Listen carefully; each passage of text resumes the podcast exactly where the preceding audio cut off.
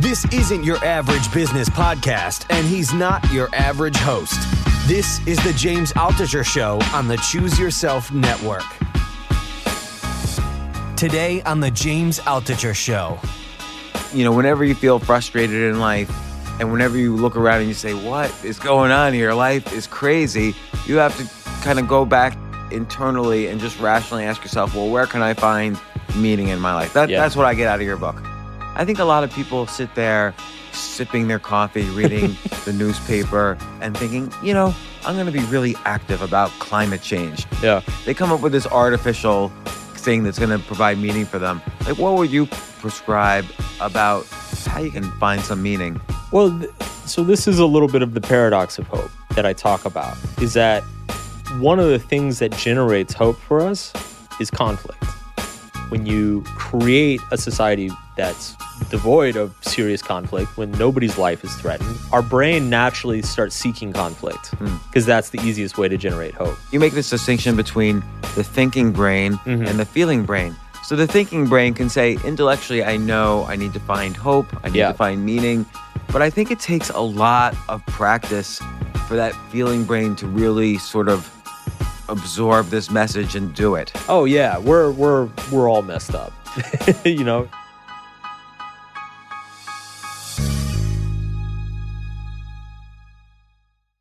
Got Mark Manson wants to get on the podcast. You probably know him from The Subtle Art of Not Giving a Fuck. It's a, a great book.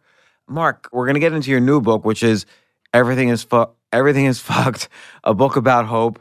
You're you kind of created this genre of, and I'm sure people have told you this, but now like every book on the bestseller list has the word either fuck or shit in it. I'm a You- trendsetter. You're like the the the the fuck tire uh, genre is all you. Um, and I'm sorry for using these words so much on the podcast, but that's the book. It's the sub- subtle art of not It's my a fault. It's my fault. Exactly. if pe- just out of curiosity, this is a random thing. If people try to search for your book, Uh-huh. can- do they have to do F asterisk CK on Amazon? Uh, I'm pretty sure fuck will get him to it. All right. Yeah. And here, here, here's the other question.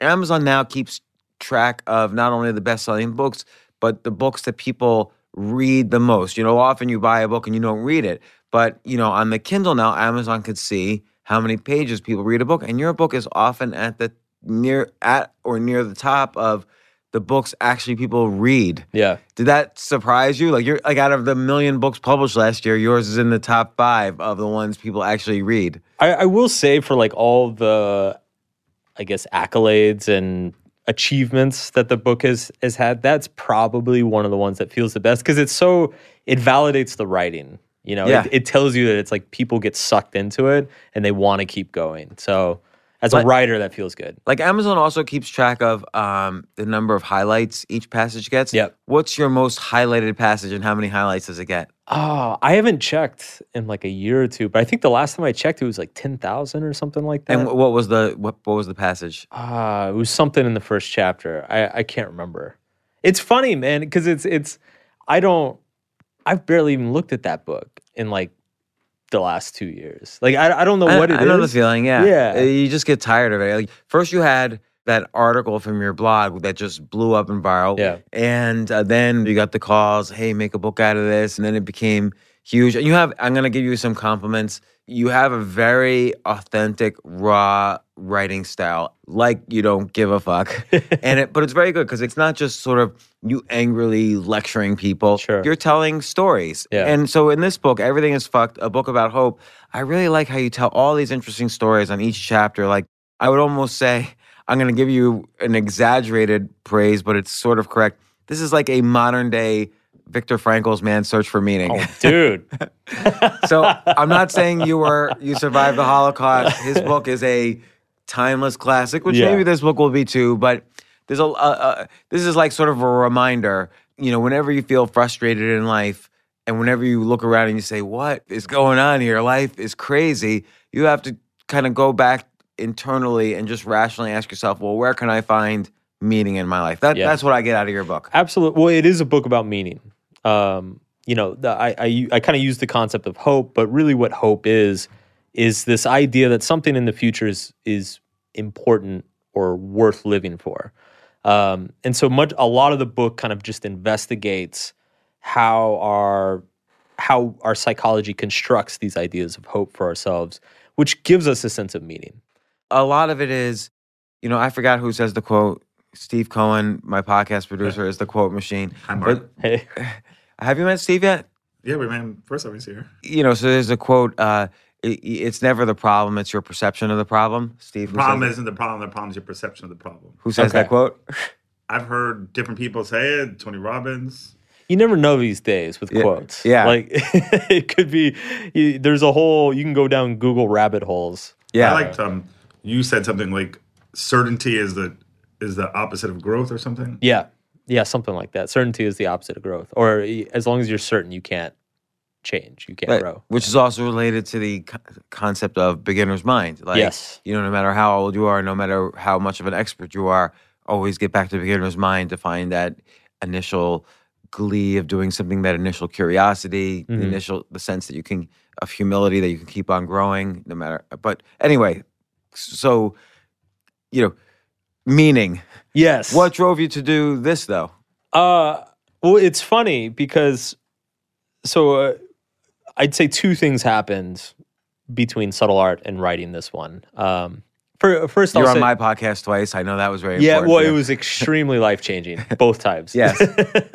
uh, but it's you know I always tell people that my books. I see writing, and I think you, you you're the same way. I for me, writing is like a public form of therapy. You know, it's Yeah. like it's how I sort through my shit, and I try to do it in a format that other people can read it and and hopefully get something out of it. So for me, the struggles that kind of led to to this book is two things. One uh, was subtle art came out in end of 2016, and it just it just blew the doors off of everything. Um, Yeah. I think it's actually just heard yesterday. It's uh it's past eight million copies now, that is unbelievable. which is like because you know I can't think of people. I'm not going to say this in a bad way, yeah but what I've noticed in general is that people eh, don't. I hate to say people don't read because that that makes it seem like people are getting less intelligent, which is not true. It's just that people do other things. Yeah. Watch TED talks. People listen to podcasts. People watch YouTube videos. So so there's many more things for people to do. So I don't know that many nonfiction books like yours that really break out. You know, if you Yeah. think of things like Freakonomics or the Four Hour Work Week Yep. or uh, Mal- you know Malcolm Gladwell's books, those were written in the 2000s, and they all sort of broke out in kind of the literary nonfiction or self help kind of category to have millions of copies. I don't know any others other than yours after a certain time that has really sold millions of copies. yeah it, it's it's kind of like uh it only happens a few times a decade i think that a book is like this big um it's been number one in 13 countries which is also mind-blowing so all this stuff started happening in 2017 and uh you know and, and it's one of those things where it's you work your ass off for 10 years you have all these dreams and hopes and ideas of like what you want your life to be. You know in my mind i was going to work for 20 30 years and just knock off all these kind of dreams that i had as an author. Uh, and subtle art just knocked them out in like three months. You know so suddenly i'm sitting around in 2017 and i'm like oh shit i don't know what to do anymore. And did you feel this urge because you knew that you could keep feeding this this I don't uh, what do you call it? Not the monster that you created, but you could just keep feeling feeding this enormous vacuum of interest in your in your stuff by just writing the same thing over and Oh, over yeah. again. Did you feel that urge? I didn't at all. Uh, my publisher absolutely did. so, you know, one of the first things my publisher said to me is like, how about subtle art of not giving a fuck for teens? How about subtle art of not Oh. giving a fuck for parents? You know? Uh, I was like, no, no, I'm not going to do. Good for you. Yeah, I, I don't want, I'm still young. I've got a lot of books in me. Like, I don't want to get pigeonholed into into this brand. So all you kept was the fucked Yeah. in the next book. Yeah, that was kind of the compromise. Yeah. Uh, was like, all right, I'll give I'll give you guys an F word in the title. Um, but yeah, so I, I actually spent much of that year kind of just not knowing what to do with myself. Played a lot of video games, took the wife on some trips. Uh, but it was strange because I I actually was more depressed that year than I think any year since I was in college. What is it? What do you mean? Like, like, were you sad, depressed? Did you have? Were you not finding pleasure in things? Like, what was? Were you anxious because you didn't know what to do next? Like, what does it mean? So this this is actually one of the things that I explained in in the first chapter of the book is that a lot of people assume that depression is is sadness, and I think that's just because depression most often occurs when something tragic happens in our lives. Um, but really, what depression is is it's it's not finding meaning in something. Like you don't. It's when you enter this state where it's difficult to know what the point of doing anything is. Um, and so I I reached that point, but it, it it was really bizarre because whereas most people come to a place of meaninglessness through loss, you know, it's like a a family member dies or they lose their job or whatever. Uh, I came to it by through like success, like astronomical success. I had all these dreams for my life. I had I had visions of who I wanted to be as an author, what I was going to work the next 20 years for. And by achieving it so quickly, the, all those things were taken away from me. And so again, I kind of lost this sense of meaning in my life. Um, but it's a, a really weird thing because then you can't really tell talk to people about it because then you look like an asshole. Like they're like, dude, you just sold two million books. Like, what are you complaining about? I'm like, no, really. Like, I don't know why I should get out of bed in the morning.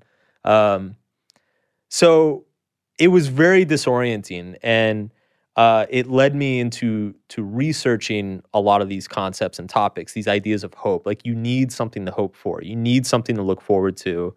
You need some vision of how your life can be better. Uh, and that wasn't clear for me at that time. Um, so that was kind of that was the first thing that that informed this book and it, the second thing that informed it is I would hate I don't want to you know I don't think any either of us wants to talk about politics but um, the 2016 election regardless of who who you prefer I think everybody kind of agrees that the 2016 election like broke the internet like it 2016 was the year that everybody was like oh wait the internet makes some things really bad.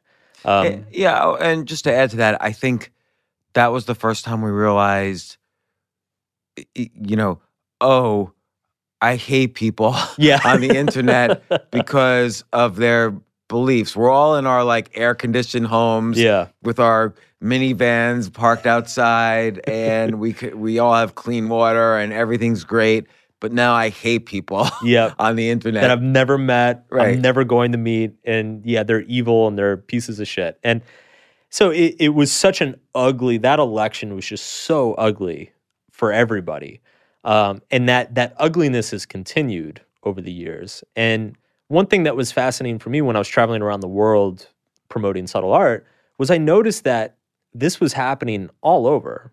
And it was funny actually because usually the the countries that my book was number one in, they had some sort of political crisis going on. Uh, and they had the same polarization and they had the same like social media frenzy of just people being hysterical and hating each other. Um, and I was like, wow, like something really, you know, people like to to to dogpile on Facebook and and you know, there's all sorts of scapegoats, but but it really got me thinking that there's something fundamentally about fundamentally different about this technology and the way it affects us psychologically. And it's not necessarily like, you know, it's not necessarily like, oh, kids who use their phones too much like get depressed. Like I think there's it changes the way we process meaning in our lives. Uh, and it makes it more difficult to find hope. Like you said, it's like we're all sitting in an air conditioned room with our minivans outside, sitting there on our phones, hating people that we don't even know. And there's so there's such an avalanche of information coming into our minds that we don't really that vision of what to hope for gets muddied and and and becomes convoluted. Yeah, you know, and it, it reminds me like at least at least once a day, I have to remind myself, don't argue with this person on the internet. like someone will say something, usually about me yeah. or about something I've done or something I've said or tweeted or Facebook, and they'll say something that's either wrong or insulting or rude, and I don't know them. They're like a complete stranger. Yeah. If there was no internet, I would never know they existed. And yet I like hit the reply button and I'm Yeah. about every day I'm about to reply. I'm, um, my hands are over the keyboard and I have to say to myself, no, this is not going to add to my life. But I, but it's but it's weird. Even though knowing that, I still have to remind myself of that every day. Yeah, well, and you know what's crazy too is that if you actually like when I go out and do events and I actually meet these people, we're nice to each other. Like it, it's I've run into people in person at events who are like, I really disagree with this part of your book, or I I have these different beliefs, and they challenge me on stuff, and we're actually like super respectful to each other, and we get along fine. Uh, there's just something about the medium that uh, I think oversimplifies or overcompresses our our empathy, our like our ability to to to connect with each other. I think one thing I say in the book is that all the techno- technological innovation of the last couple decades, we basically traded out quality of connection for quantity of connection. Uh, Hmm. And really, it's we it's quality of connection that that gives our lives a sense of meaning. It's it's we need intimacy, we need trust, um, and for whatever reason, the internet and the, the media landscape it creates uh, break those things down. I wonder if it's, you know, people say something like, you know, 93% of communication is, and I don't know how they get these percentages, but 93% of communications is is nonverbal. Yeah. And so when you throw in the internet, which is not even verbal but just text, maybe you're missing out 98% of communication. And that's why there's so little kind of emotional or quality content Yep. to it. Uh, add in the anonymity, and you know, in many cases, uh, I, and then add in emojis. So if somebody, if somebody, di- like you, your kind of emotions are determined a little bit i i by the language you use, which is why you know when when Mao took over China and it became Yeah. communist China, he would drastically limit the words you can use, so it would change the way you think about things, and that's how he would you know suppress people and have control. And emojis, we've like voluntarily limited our language and our emotional Yeah. responses.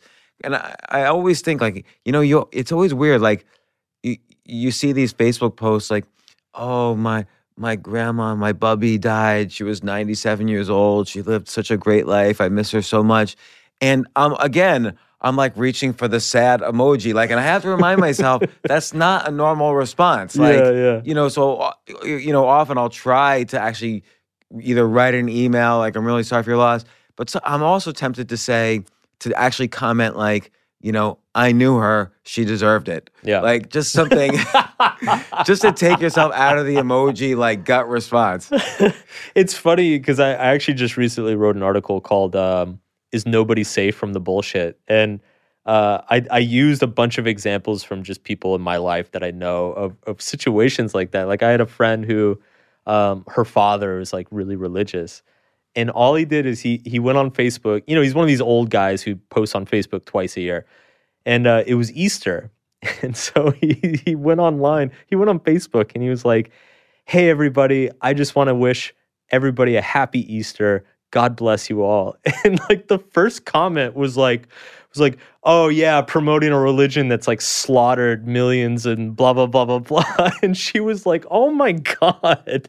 Like it's just my dad's the sweetest old man, and he's he just loves Easter, and he just wanted to say Happy Easter, and and it's like, well he learned his lesson yeah, I know, right? It's like he'll never be on Facebook again. But it it's insane, like how it, there's some weird combination of like dehumanization of of the person on the other side, the ease of like the lack of consequences of just being a dick.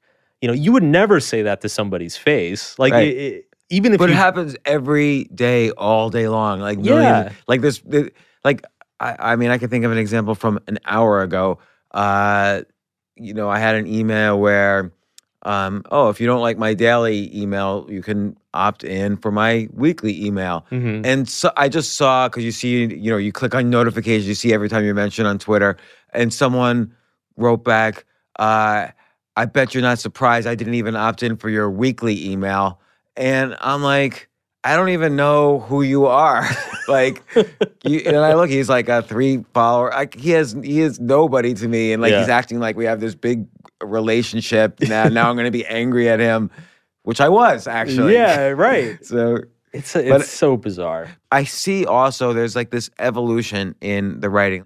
In this one, I think you you did that same self exploration, and then you added also all these other stories of heroism and meaning and so on. And I feel like it's an evolution as a writer where you're kind of interweaving your own story with all these other intense stories that I didn't know about from history. And there were there was a lot of great storytelling in this. Do do you Yeah. feel you evolved as a writer for this? Absolutely. And it, and it's funny kind of tying that into you know a question I'm getting a lot now is how were, did you feel pressure to top subtle art or like did you feel a lot of pressure to to to mimic, you know, just kind of like take the same style and tone. And yeah, that, so that actually there was a lot of pressure. And I don't think you did mimic the tone. No, no, and it's eventually what it- what I decided. I I kind of agonized about it, but I realized I'm like, you know what? Things like subtle art happen once a decade in publishing. Like it, just let it go. It's not going to happen again. You know, write a book that you're proud of. Write a book that you think is better, and then fuck the sales. Um, and so that's what I did, and and and I feel like I did it. I feel like I became a better writer. I think it's more mature. It's more intellectual uh, which is an, something else I, I was kind of going for. Um, and I, I'm really proud of it. Yeah, I thought I thought it was great. So many, you know, each chapter had so many stories. Like it was almost like uh, a text on a history of philosophy. Also, Yeah. none, and I don't mean text in a bad way, because because it's it's the Mark Manson version Sure. of a history of philosophy. but I learned all these. I'm, I wasn't a philosophy major. I haven't really read a lot of philosophy. I learned about all these like historical philosophers in the context of the points you were trying to make from your own life, and it was really fascinating. Like all the stuff about Kant, Nietzsche, or Nietzsche. I don't know how to say his name. Nietzsche. And um, uh, you know, and then there were some things that I outlined. Uh, you know, you have this story of Pilecki, the guy who you know essentially breaks into Auschwitz, escape. You know, tries to save everybody, escapes from Auschwitz when he Yeah. realizes he can't. And you you have this one line. Uh, being heroic is the ability to conjure hope where there is none. And I think that's kind of a theme of a central theme of the book. hmm Maybe you can Yeah, it, it comes back to that. It comes back to the Frankl thing. I mean, that that need to create meaning in your life, uh, and that when you don't have that vision of some better future, of something to hope for, uh, you just feel lost, and and and everything begins to feel meaningless. And so, it's almost a skill to be able to take your situation and find something, find hope in it somehow, because that hope is is what's going to generate the sense of meaning. And how do you how do you do that? Because I think it, and again, you make this distinction between the thinking brain Mhm. and the feeling brain. So the thinking brain can say intellectually, I know I need to find hope, I need Yeah. to find meaning, but I think it takes a lot of practice for that feeling brain to really sort of absorb this message and and do it. Oh yeah, we're we're we're all messed up. you know, it's it's um it's a long process because what we don't realize, you know, lot like you said, intellectually we understand that I lack meaning in my life, but ultimately feeling a sense of meaning or or, or having a sense of hope in your life, it is it's an emotional project. Uh, you can't like think yourself to um, importance. You have to like feel importance. And so that that's the difficult part. That's the tricky part. And if, and if our emotional brain or our unconscious or whatever you want to call it is bogged down with all sorts of baggage and trauma and whatnot, it makes it even harder. So a lot of a lot of kind of producing these these visions of hope for ourselves is about resolving um, a lot of a lot of our assumptions and then also a lot of like our emotional baggage. but but but also I think, and and this kind of is an extension of what you're saying when when you make the distinction between the thinking brain and the feeling brain. Thoughts aren't going to really do anything for you. Like Yeah. they're they're sort of invisible, and you could just sit here and do nothing but think a lot. Yeah. And so even in this quote, you know, and in the story of Pilecki is a good example. When you say, you know, being heroic is the ability to conjure hope where there is none, I think there's an additional part there which says, you know, not only conjure hope where there is none, but actually then take action based on that. So Yeah. the story you mentioned, Pilecki, he breaks into Auschwitz. You know, Yeah. he takes he's proactive, he takes action.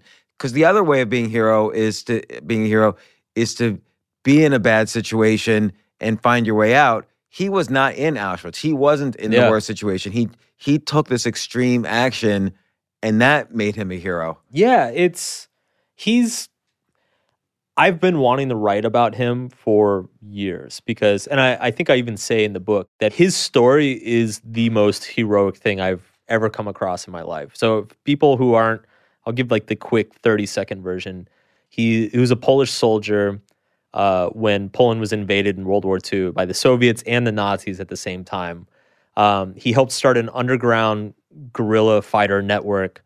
And as part of that network, um, they wanted to infiltrate Auschwitz. And they didn't know what Auschwitz was at the time. They, they actually thought it was a, well, it was a prisoner of war camp at first. So there was a bunch of Polish soldiers there. So the idea was like, if we can sneak into Auschwitz, break a bunch of these Polish soldiers out, you know, we can get a lot more men fighting back against the Nazis. So Pilecki snuck in successfully, uh, got there and was like, holy crap, like this is way worse than anybody could have imagined. So he was there during the Holocaust and he actually organized espionage networks to get messages out, to get supplies in How was he able to do that without getting caught? it's it's MacGyver type stuff. So like the the messaging system, he somehow uh, he would sneak um, like small paper notes into the lining of the linens in the laundry baskets because apparently the laundry was done outside of Auschwitz.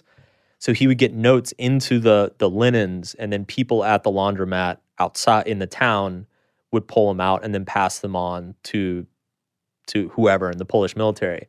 Um, so he was the first person to alert the world to the Holocaust. He he he got intelligence out, and it eventually worked its way to London, like 1942. And the crazy thing is, is that every step along the chain of command, when they when the intelligence came in, they were like, "Oh, this guy's exaggerating. Like that that that can't be happening. Tens of thousands of Jews a day? No, that's not happening. That's too many." Um, so nobody took him seriously. And then by 1944, he uh, he realized that he needed to to get out, and so he's one of I think only 44 people ever escaped a concentration camp. So he's the only person who's ever willingly gone to a concentration camp, and he's one of 44 people who successfully escaped a concentration camp. So, so, but that's the sort of situation where, deep down, he had this meaning that he he discovered for himself that he knew he had to act on. I think a lot of people sit there in their in, again in their you know sipping their coffee, reading the newspaper, uh, and thinking, you know, I'm going to be really active about climate change, and Yeah. they they come up with this artificial thing that's going to provide meaning for them. Like, what what would you prescribe uh, if you were going to be prescriptive about how you can kind of like shuffle around in your internal mess and, and find some meaning. Well, th- so this is a little bit of the paradox of hope i that I talk about is that one of the things that generates hope for us is conflict. So it was actually easy for Pilecki to find meaning and hope because it, it, he either did that or he died. You know, it's he had he had no choice. Um, by having by feeling as though we're attacked by something, it immediately gives us something to hope for.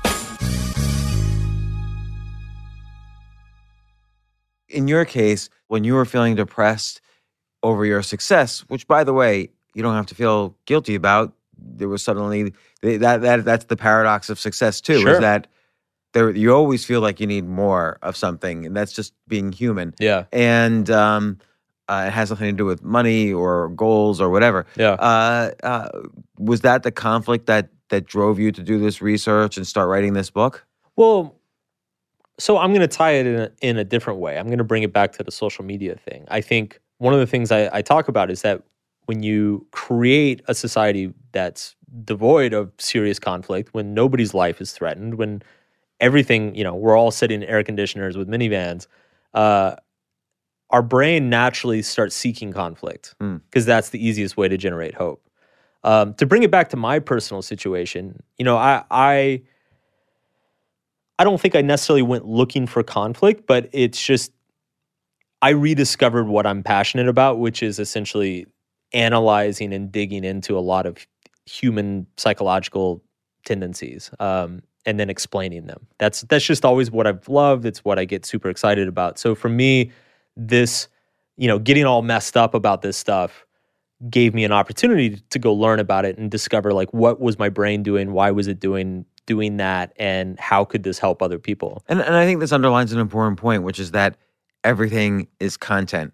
Like Yes. if you, you know, let's say you're a, an alcoholic and you black out and you wake up on the street and someone's peeing on you, you can either think, gosh, things can't get any worse, or you can think, this is content. It'd be a great stand-up routine. yeah, this is, or this is a story of where you have to like figure your way out how to have a better life. Yeah, like, it's, yeah. it's It rock could- bottom. It could be your rock bottom. Exactly. I mean, that's so when back to the thinking and feeling brain, even though, as you pointed out, our feeling brain gets to decide when we feel motivated and when we don't, our thinking brain superpower is that it gets to decide what our experiences mean, what they signify.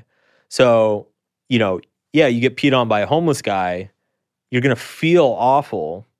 And your your thinking brain's immediate impulse is going you know probably be self-loathing like oh my god look how awful my life is but you're you always have that opportunity to rewrite the meaning of your experiences to say like you know what this is probably rock bottom So let's say someone's not in rock bottom and not at this peak of success where they don't know what to do next. Let's say someone's driving into work for the 30th year in a row sure and there's kind of this just simmering low level depression like Mhm. oh I don't really like my boss but I'm 4 years away from retiring or 15 years away from retiring Yeah. and where what how do they start to you know they have 3 kids mortgage they don't want to take too many chances.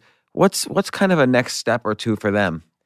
Well what you're describing is is a lack of hope. I mean if you if you're in a dead end job for 30 years the reason it feels like a dead end job is because you don't see any positive future out of it. Um you know the the trick is then to find what is something that you can hope for. And and you don't have to you know a lot of people they'll get their hope from their family uh, they'll get their hope from their church they'll get their hope from uh, their hobbies uh, you know and so the job just kind of becomes a means to an end. But if you're not getting hope anywhere you know it's like if you got a dead end job and your kids don't want to talk to you and you don't have any hobbies and your friends are lame like then then it be, starts to become a very dark place that's hard to get out of. So in terms of like finding hope um it's like you said it's you have to like get out there and try something different. You have to take some sort of risk even if it's not like a major risk. But it, it could be something as simple as trying a new hobby you know putting yourself out there p- picking up the phone calling your kids being like hey we never talk. Like i wish we would talk more often. It's going to hurt but like those are the things that you have to do that to give you that opportunity of, of improving. I mean again that's the paradoxical thing is that it's by experiencing pain that gives us something to hope for and that that hope gives our life a sense of meaning Uh, It's interesting because people usually think, oh, the goal is to be happier and happier and happier. But that's almost the opposite of what's going to make you happy because what you're describing is you have to sort of get out of your comfort zone. And by definition, the comfort zone is where you're comfortable. Yeah. Outside of the comfort zone is where you're not happy and where you're uncomfortable. So, like you say, it's going to hurt sometimes. yes But that's how you you punch your way through to find a bigger comfort zone and to find other things where where you might find hope or meaning. yeah it's it's pain we need some amount of pain in our lives to give us a sense of value and importance um because it's the thing that makes our life feel meaningful and important is the idea that we've sacrificed for something. So if you're never sacrificing if you're never giving anything up if you're just feeling great all the time uh it very quickly feels meaningless and pointless because you haven't sacrificed for anything. Uh there's no you know if you if you suddenly died there's no evidence that you you know you were here that you did anything impactful or meaningful uh, so it's a very it's a counterintuitive thing um, and i think so much of our culture today revolves around increasing comfort and in- increasing pleasantness um, that we're actually robbing ourselves of these opportunities to generate meaning. Yeah. So, what do you think will happen in a future where, you know, even more than ever, all of our needs are basically satisfied? And, you know, I, I think it was in your book or some, if not this book, I apologize. Some book I've read recently where, and I, but I'm pretty sure it's your book, loneliness. You know, even though we have everything, Yeah. loneliness is is higher than ever in the United States. Like people say they're lonely. Greater than fifty percent of people say they're lonely. Yes. Yeah. Uh, so it's funny the the the last chapter in the book, I kind of go on this like wild, fantasy ridden rant about AI and what's going to happen. Like if we can cure all of our pain. Um, I actually think the argument I make in in my book is that you know this is everything we're describing about the necessity of conflict uh, to generate hope, the necessity of pain to generate a sense of value and meaning in our life. Like this is not a bug of our psychology; it's a feature. Like we evolve this way because it's it's this constant cycle of finding something to hope for, pursuing it, fighting for it, uh, and then feeling struggling and feeling pain on throughout the process. Like that is what has gotten our species to like where it is today. Um, so I kind of go on this crazy little thing where I say like, you know, one day the AI is going to take over and we're all going to be living in the cloud and everything's going to be amazing. Uh, but I don't think I don't unless we like physically start altering our neurology. Um, like we're not going to.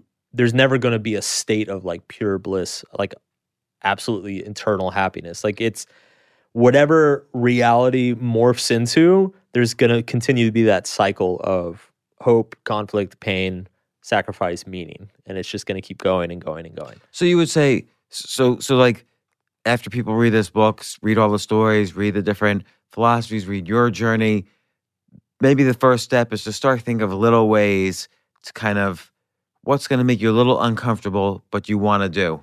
Like what would be some a first exercise or a second exercise? Well, I think the the first the important thing is to actually do something.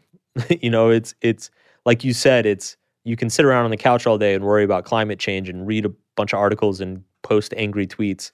But like get up, go volunteer somewhere, like go clean up a riverbed, go go organize fundraisers. You know, it, it's so much of our emotional state is attached to our behavior.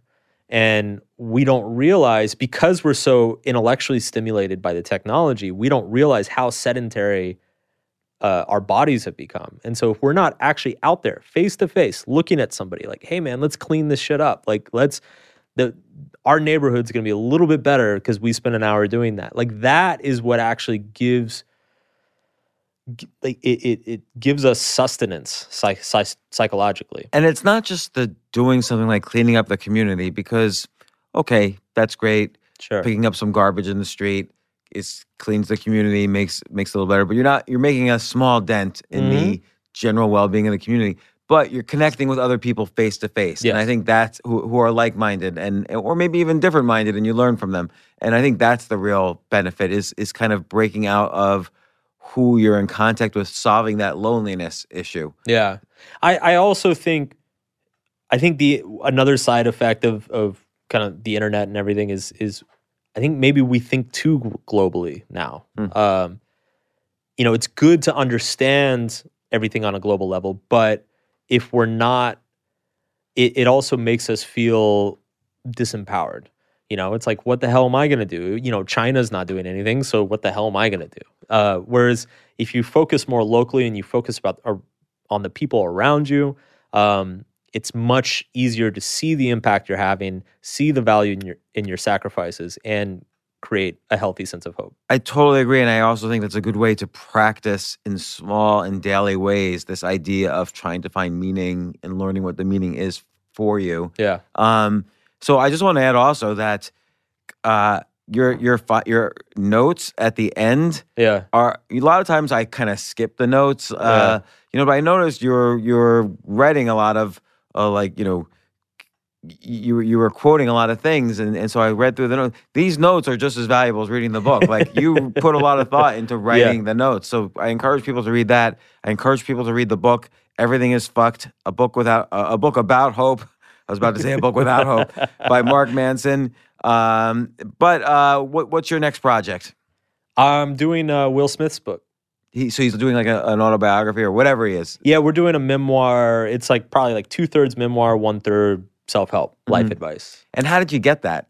Like he called you, like, "Hey, Mark." Not exact. I mean, I guess in in Will Smith world, it was the equivalent of calling me, being like, "Hey, Mark, what's up?" But it it involved me like going through six different gatekeepers over six months, and then finally getting to meet him in person. And him reaching to you, or you trying to reach to him? his team reached out to me. okay, great. And Uh, was that like, oh my gosh, Will Smith reached out to me? It was uh it was funny. I feel like I, I kind of kept my cool um until I met him. And then when I met him, I was like, oh my God, it's the Fresh Prince. And and it- he strikes me as someone like when you meet him, like his charisma must be enormous. Like, Oh my were you in this just like charisma zone? he is the most charismatic person I've ever been around. Like not a close second. If you were to sum up in like one line, what is kind of other than like just natural talent or whatever? What what what do you think he does that kind of catapults him above the rest in terms of charisma? Well, I, I'll tell you, this, and this will serve as a little bit of a teaser for the book. So when I first met him, I I spent about a, a week with him, and it was it was really just about us getting to know each other and hanging out and talking. And then at the end of the week, we we would see if there was like a a good book idea. And so I spent like three days with him. And the thing I noticed about him, and this is what I ended up telling him, is I said, "Look, like you're a smart guy. You're obviously super successful. You've had a very interesting life. But the thing that you are like 99.99999 percentile is emotional intelligence. Like his ability to sense what people in the room are feeling and react and react fluidly without awkwardness and making everybody feel included and feel like comfortable and make everybody laugh. Like it's something that I've never seen before on that level. And to him, it's just it's just how he is. And, and and I know and I know we have a hard stop, and I know you'll you'll you'll come back on the podcast when that project's closer, and we'll we'll talk about it. But can you give one example where, like, because I could think of people who could do that, but give one example where it was like above and beyond. So, for instance, he he was here in New York last year, and because his son Jaden was at playing at MSG, um, and so we all we all went out to dinner. There was about fifteen of us went out to dinner, and it was me, me, him, uh, his son Jaden, and then like probably like ten kind of random people, people in the recording industry, people on his team, whatever, and nobody really knew each other, and there was this kind of unspoken awkwardness because he's Will Smith. He's sitting at the table. He's paying for everything, and we're there's just like ten or fifteen of us just hanging out. Like, what do we say? What do we do? Like, people are nervous, and he just took control of the situation, and he was like, "Hey, we're gonna play a game. We're gonna play. We're gonna play the three wishes game, and we're gonna go around the table, and we're gonna talk about each other's wishes." And he just he made every single individual feel included and he engaged every single person, you know, one on one, and it and it just turned into this beautiful two hour conversation. And afterwards, I realized I was like, wow, like he knew he had to do that. Like he knew if he didn't do that, it was going to be an awkward dinner, Hmm. and people were going to feel uncomfortable around him. And so he took it upon himself to to organize a conversation and not put make himself the center of the conversation, but make each individual feel special, um, so that everybody enjoyed their night. And it and it again, it's so it's not premeditated. Like it's just it's so natural to him. Like he just senses it in people, and he and he knows what he needs to say to like make them feel comfortable and and and feel good. So we'll make that the starting point of our next podcast when that book gets closer to coming out. But everything is fucked. A book about hope by Mark Manson. When's this book coming out? May fourteenth. May 14th. It's a really great book. It was a page turner, and I learned a lot, which I can't say about every single book. So thanks once again, Mark, for coming on the podcast, and uh, I look forward to the next time. Thanks, James. Always Yeah. a pleasure.